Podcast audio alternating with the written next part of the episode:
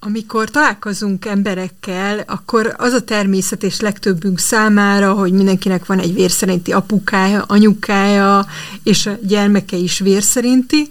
Amikor viszont kiderül, hogy valaki valakit örökbe fogadott, vagy a szülei őt örökbe fogadták, akkor gyakran meglepődünk, mert nem ez a szokványos, és vannak olyanok, akik ö, rosszallóan tekintenek azokra, akik örökbe fogadnak gyerekeket, mások elismerik őket, és ezzel a területtel foglalkozni kell mindenképpen.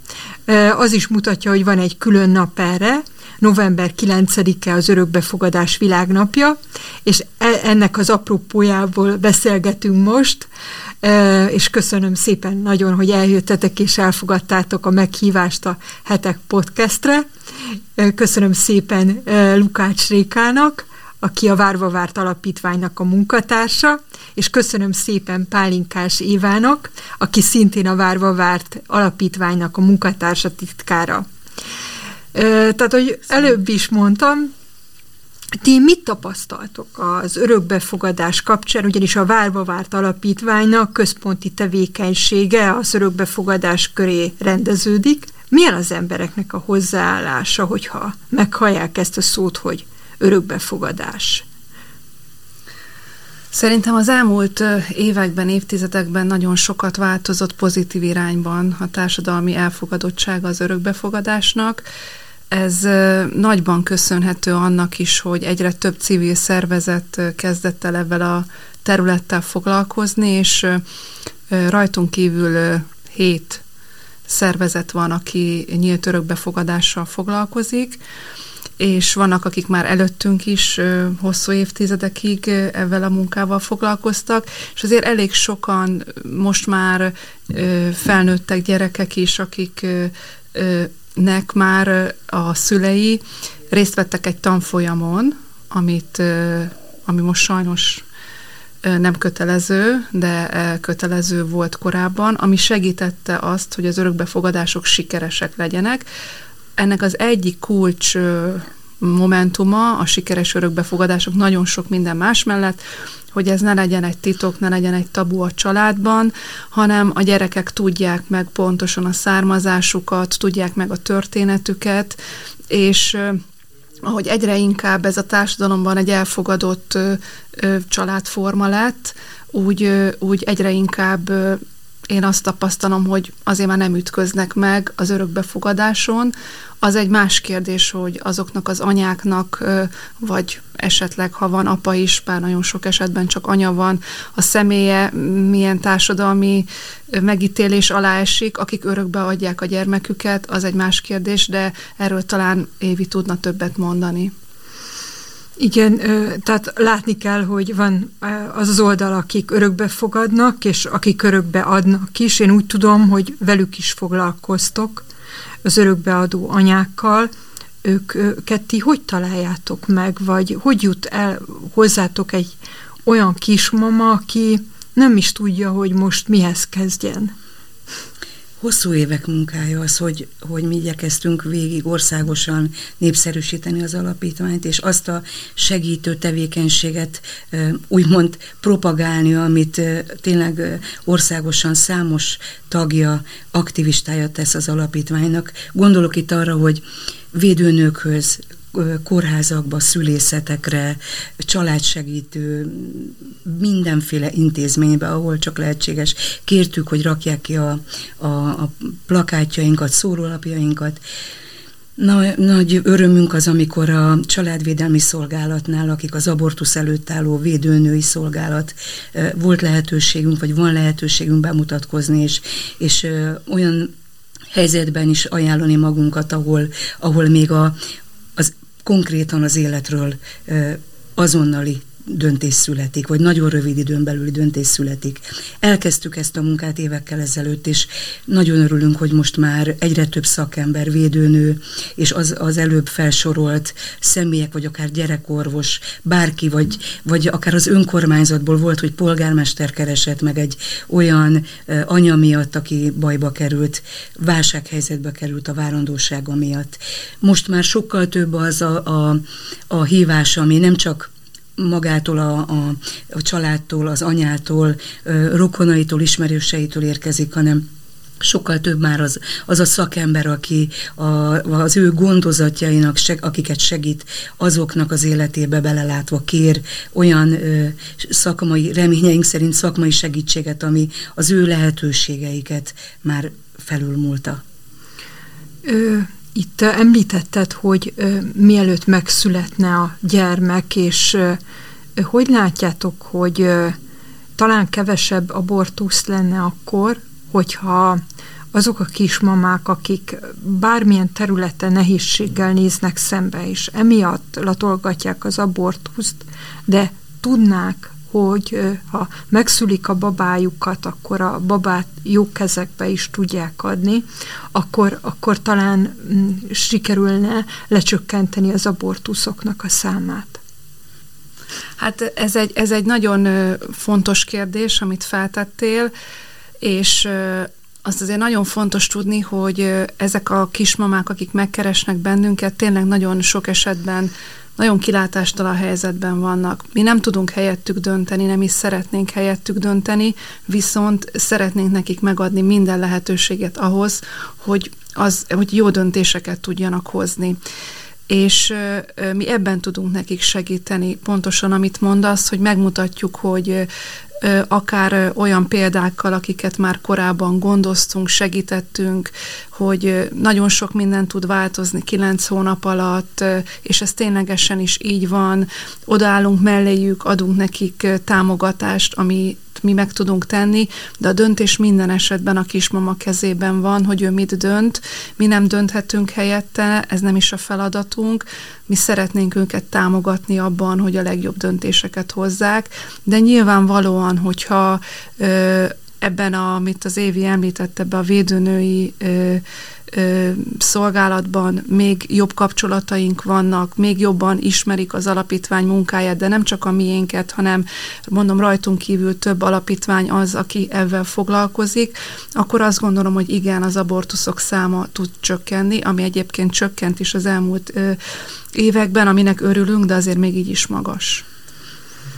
És még, és még azt is mindenképp érdemes megemlíteni, hogy itt nem elsősorban annak a lehetőségéről vagy ajánlatáról érdemes beszélni, hogy, hogy örökbe adhatná a gyermekét, mert sajnos sok válasz úgy hangzik el ilyen esetben, hogy, hogy abortusz előtt dönt, hogy menjen-e vagy sem.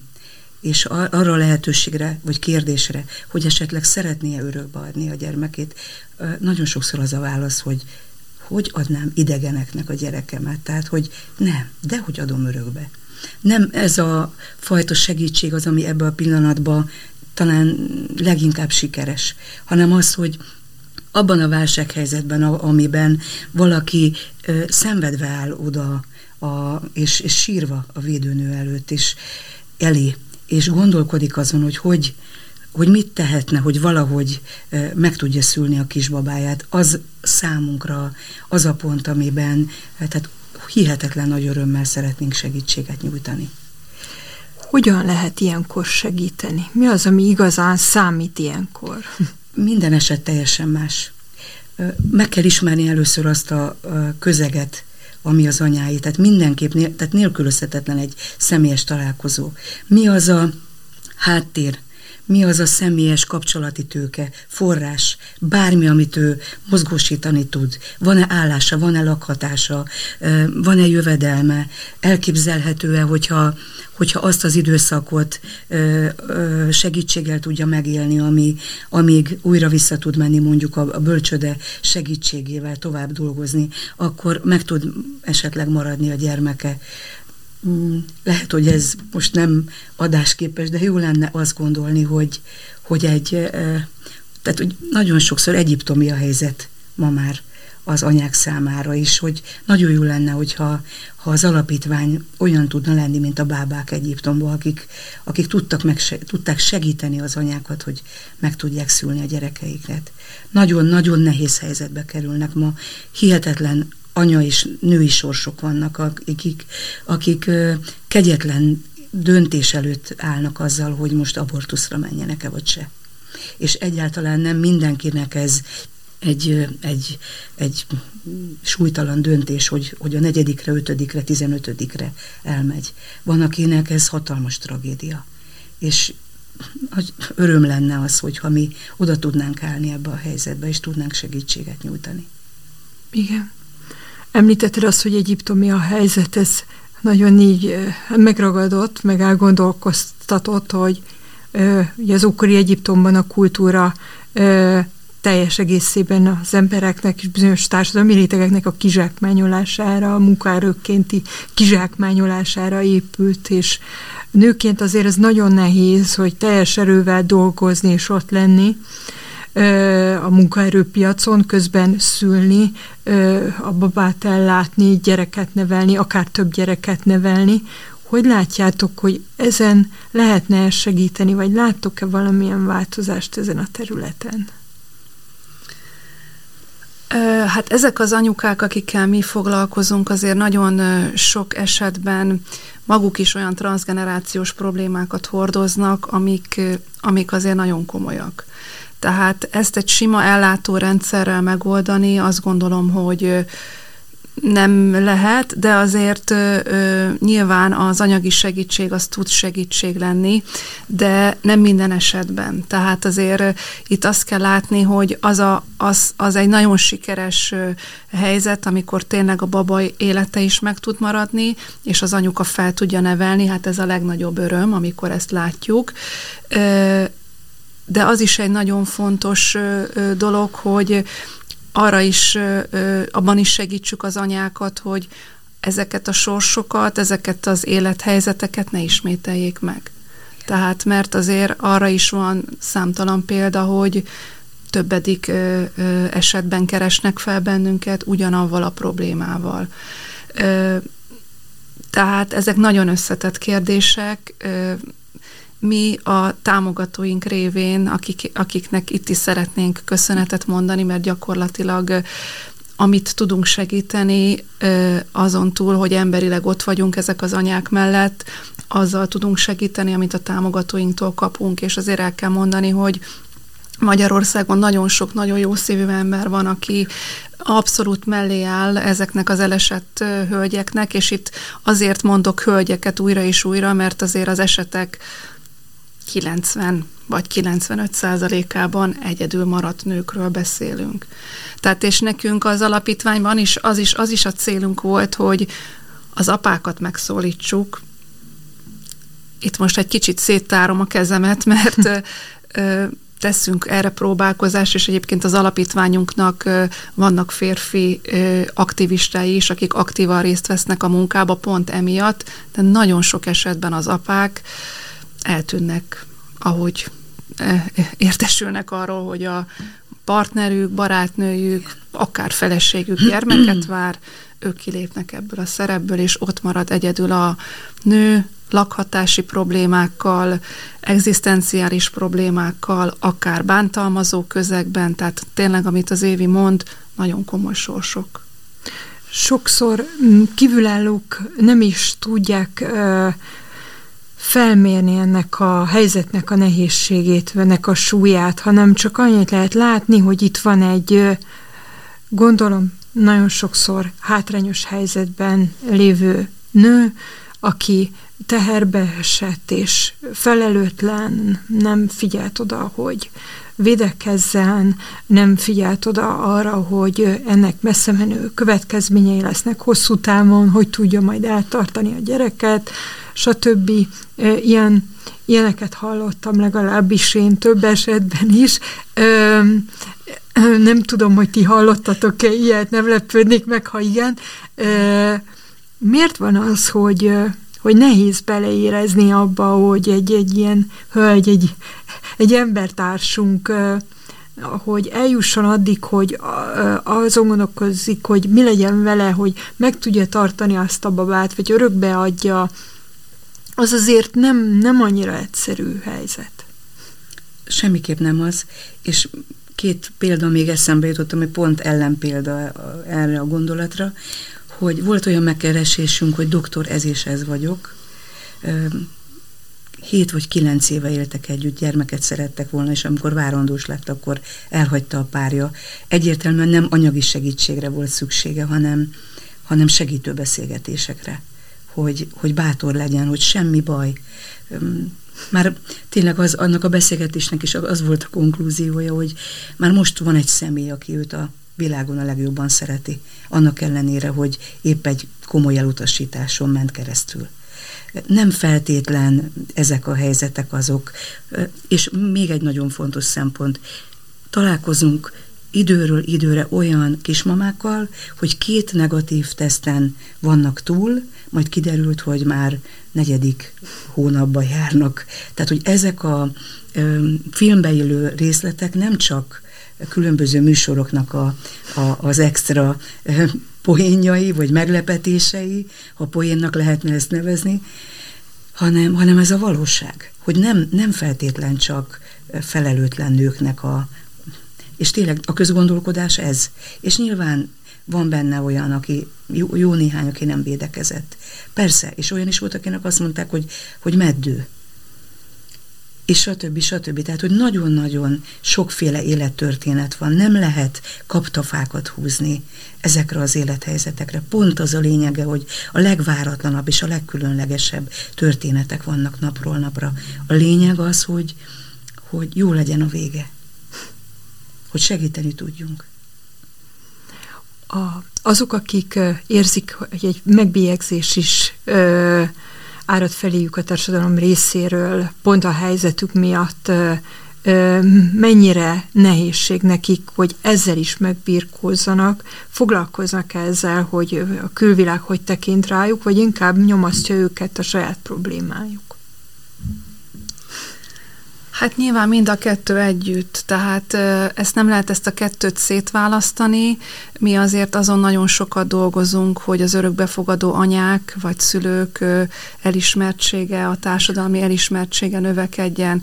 Ugyanis egy sikeres örökbeadást azért örökbefogadást megelőz egy örökbeadást. Tehát ott azért annak a, ugye az örökbefogadás háromszögéről szoktunk beszélni, aminek ugye ez egy mondjuk egy egyenlőszárú háromszög, de azért ez sem minden esetben ilyen.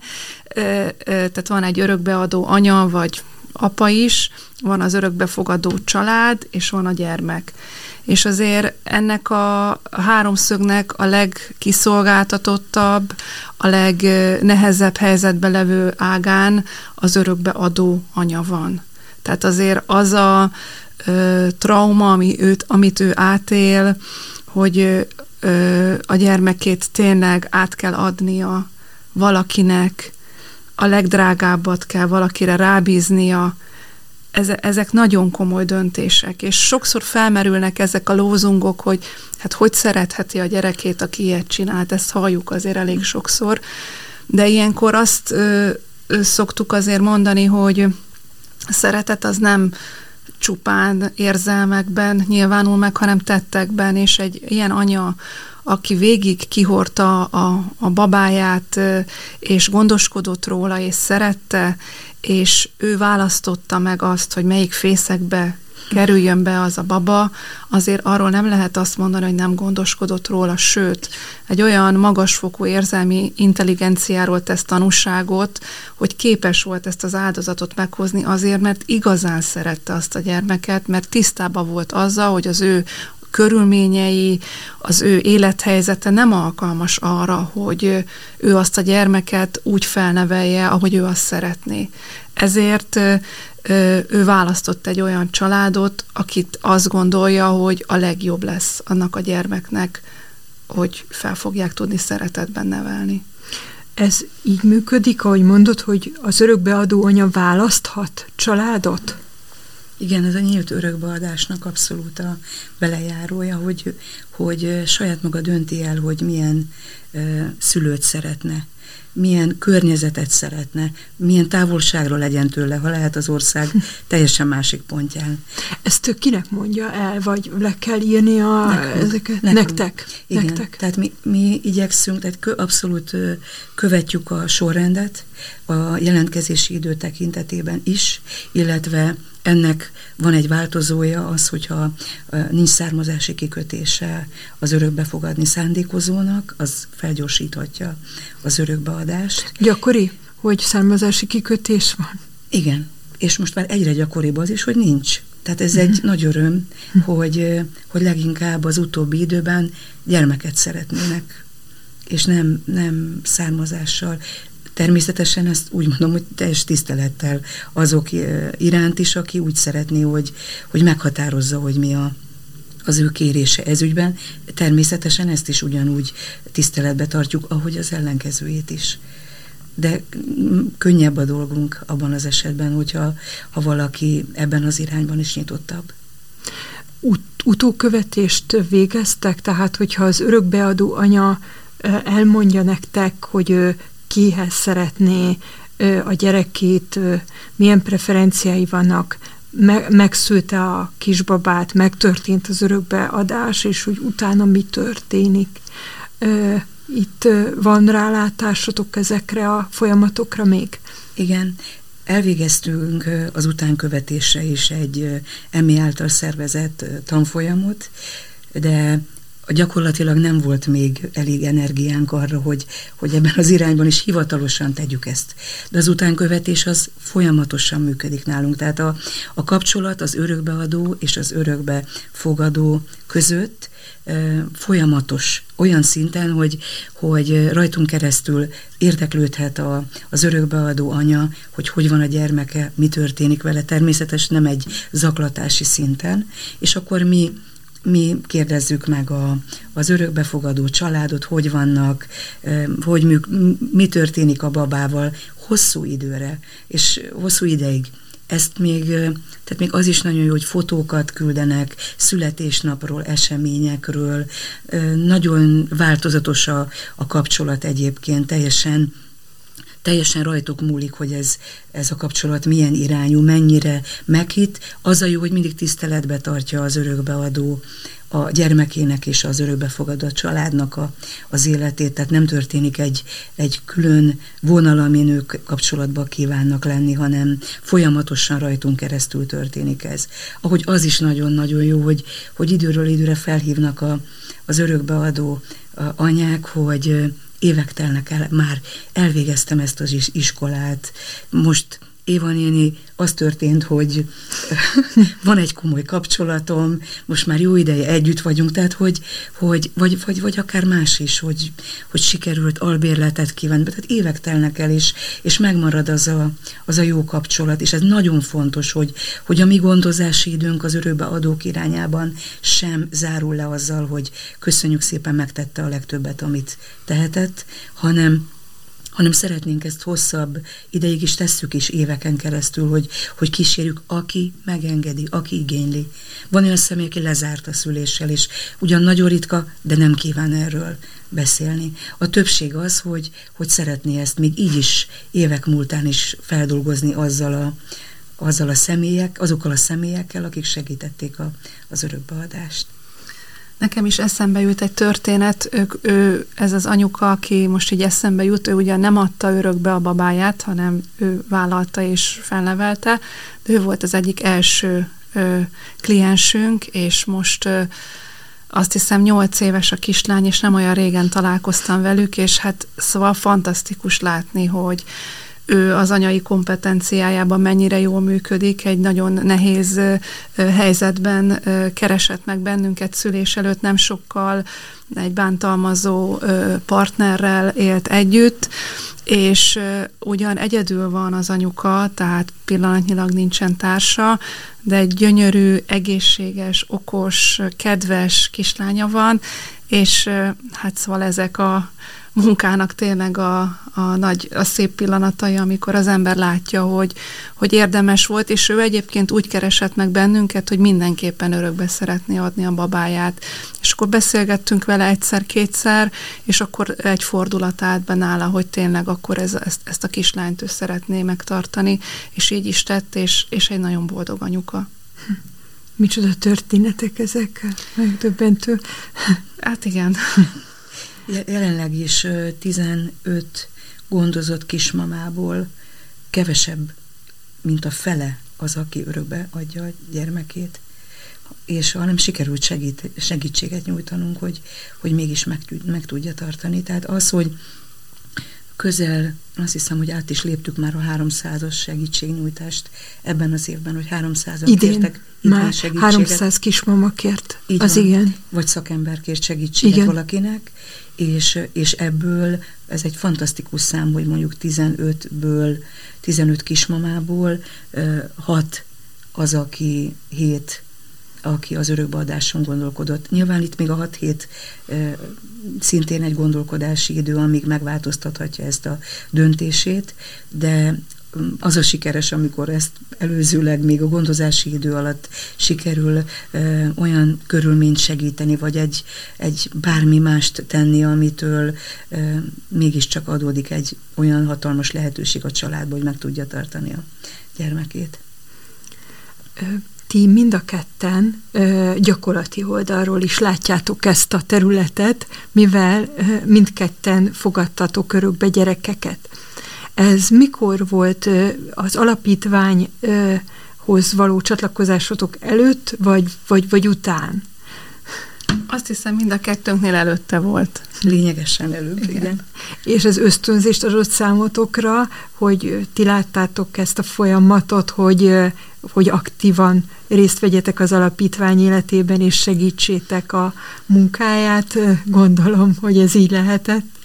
Hát igen, az alapítvány az gyakorlatilag ebben a témában, örökbefogadásban, nevelőszülőségben érintett családoknak, barátok, baráti társaságnak a összefogása alapján jött létre, és akkor így, ahogy a munkaügy növekedett, így egyre többen kapcsolódtak be, és most már hála Istennek egy országos hálózattal tudunk együtt működni, mert ahogy az Évi is mondta, nagyon fontos, hogy mindig helyben tudjuk azokat, azokra a problémákra reagálni, amik amik helyben vannak, és mondjuk Budapestről Szabolcsra vagy Nyírségbe lejutni, vagy akár a nyugati határszélre is azért nem olyan egyszerű.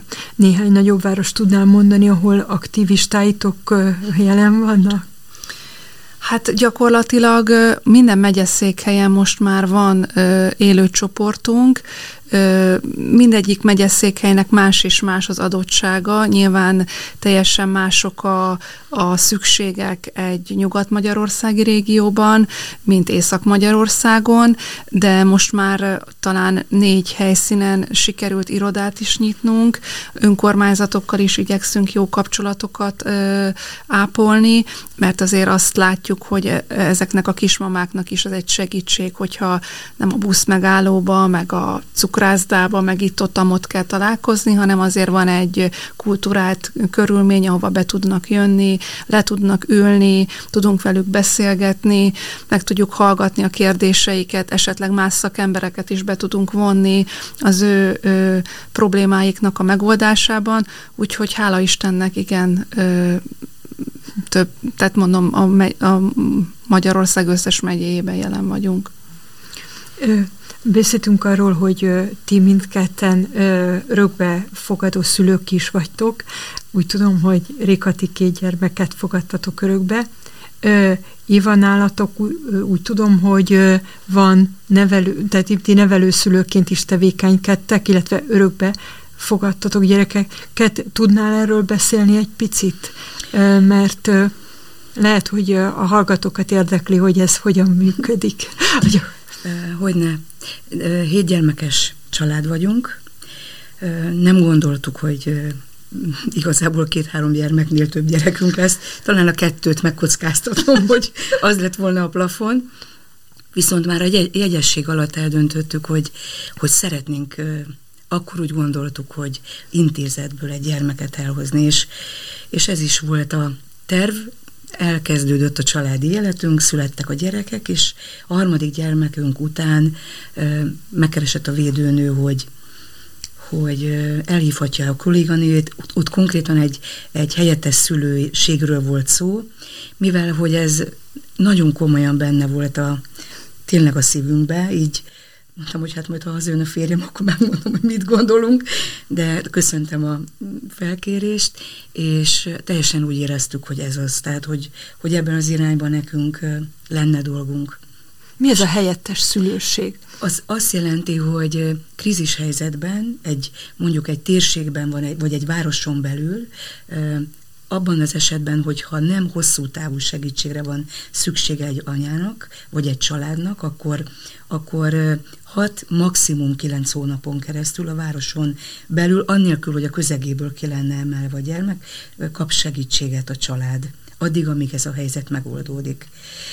El is kezdtük ezt, és jó néhány esetben segítettünk is, de végig éreztük, hogy mi szeretnénk, ha lehet egy életen keresztül gondoskodni aztán, amikor tényleg itt, ahogy elkezdtünk tanulni is ebben, ebben az irányba, akkor, akkor láttuk, beleláttunk a rendszerbe, a gyermekvédelem rendszerébe.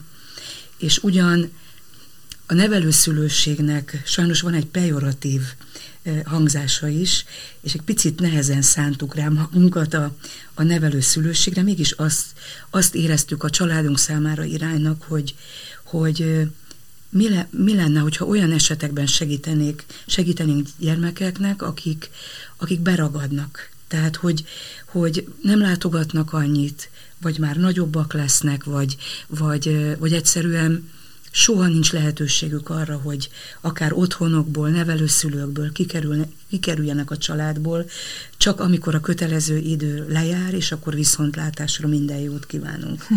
És mi mi azt gondoltuk, hogy, hogy mi lenne, hogyha olyan gyerekeknek lehetnénk a szülei, akiknek ilyen módon anyukájuk, és, és akkor még ezt nem tudtuk, hogy ez meg valóság lesz, hogy, hogy ahol annyira nem jelentkezik az anya, vagy eltűnnek a szülők, vagy, vagy hát van olyan gyermekünk, aki, akinek ciszta volt az agyába, és fogyatékkal élő az anyukája, és, és tehát nem sok esélye volt az egészséges életre, mégis a férjem azt mondta, hogy negyedikként, hogy majd hogy ő is az, ő, ő, ő is, tehát hogy mindenképp őt is hozzuk haza. Tehát így lett először egy gyermekünk, utána még egy, tehát a, az ajándék gyermekek közül, és összesen négy ilyen gyermekünk van, kettőt hivatalosan örökbe tudtunk fogadni, egy testvérpárról még az anyukája nem mondott le, de már jó ideje nem találkoztunk vele, és, és tényleg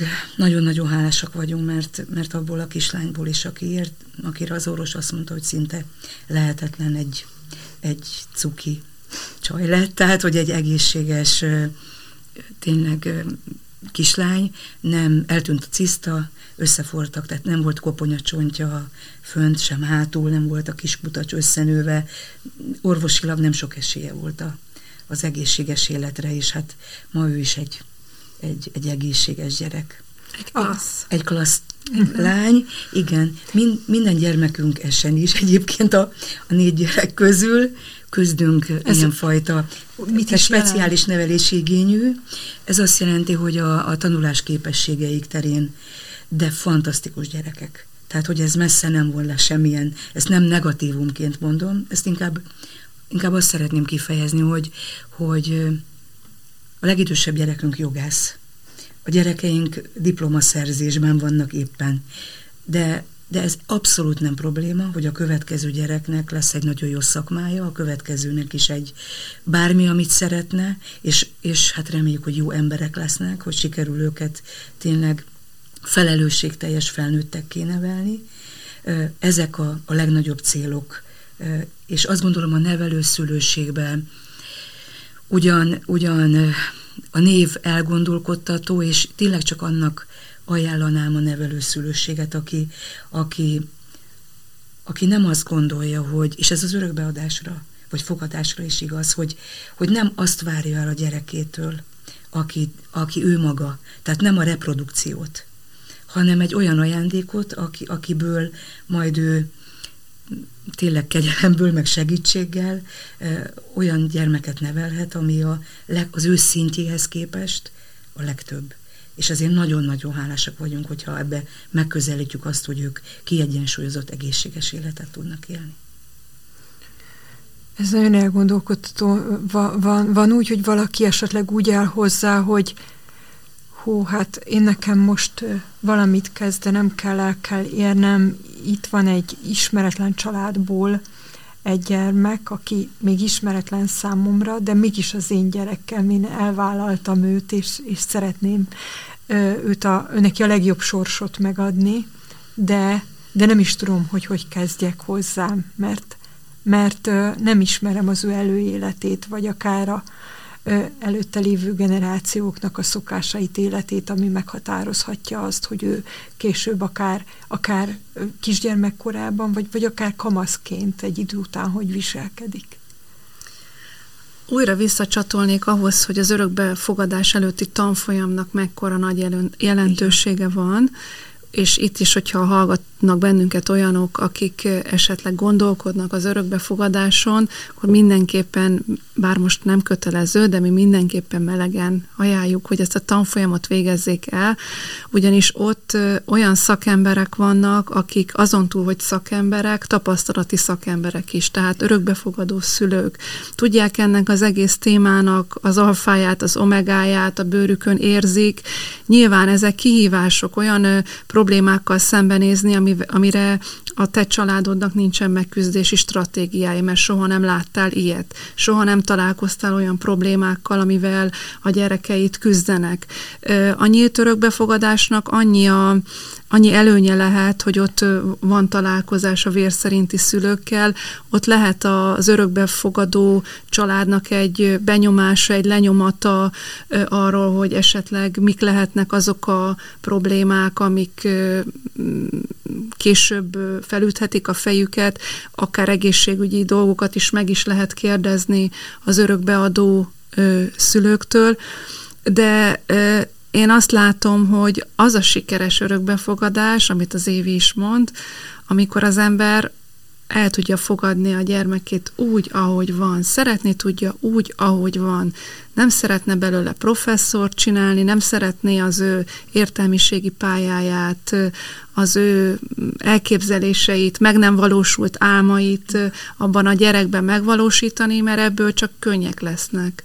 Tehát minden gyereknek megvannak azok a tehetségei, az a sok ajándék, ami bennük van, és, és azt gondolom, hogy nekünk minden, bármilyen szülők is vagyunk, akár örökbefogadó szülők, akár vérszerinti szülők, az a feladatunk, hogy ezeket a kincseket, ezeket a talentumokat életre keltsük a gyerekeinkbe, és hogy egy sikeres felnőttekké tudjanak válni, boldog család, apákká, anyákká, azt gondolom, hogy egy szülőnek ez a legnagyobb öröm, de az biztos, hogy az, az egy feladat az örökbe fogadni szándékozóknak, hogy ezeket ők saját maguk, a házaspárok magukban ezeket lejátszák, ezeket a meccseket. Tehát ne, az, ne, úgy, szeret, ne úgy akarjanak örökbe fogadni, hogy majd itt valamit meg akarunk valósítani.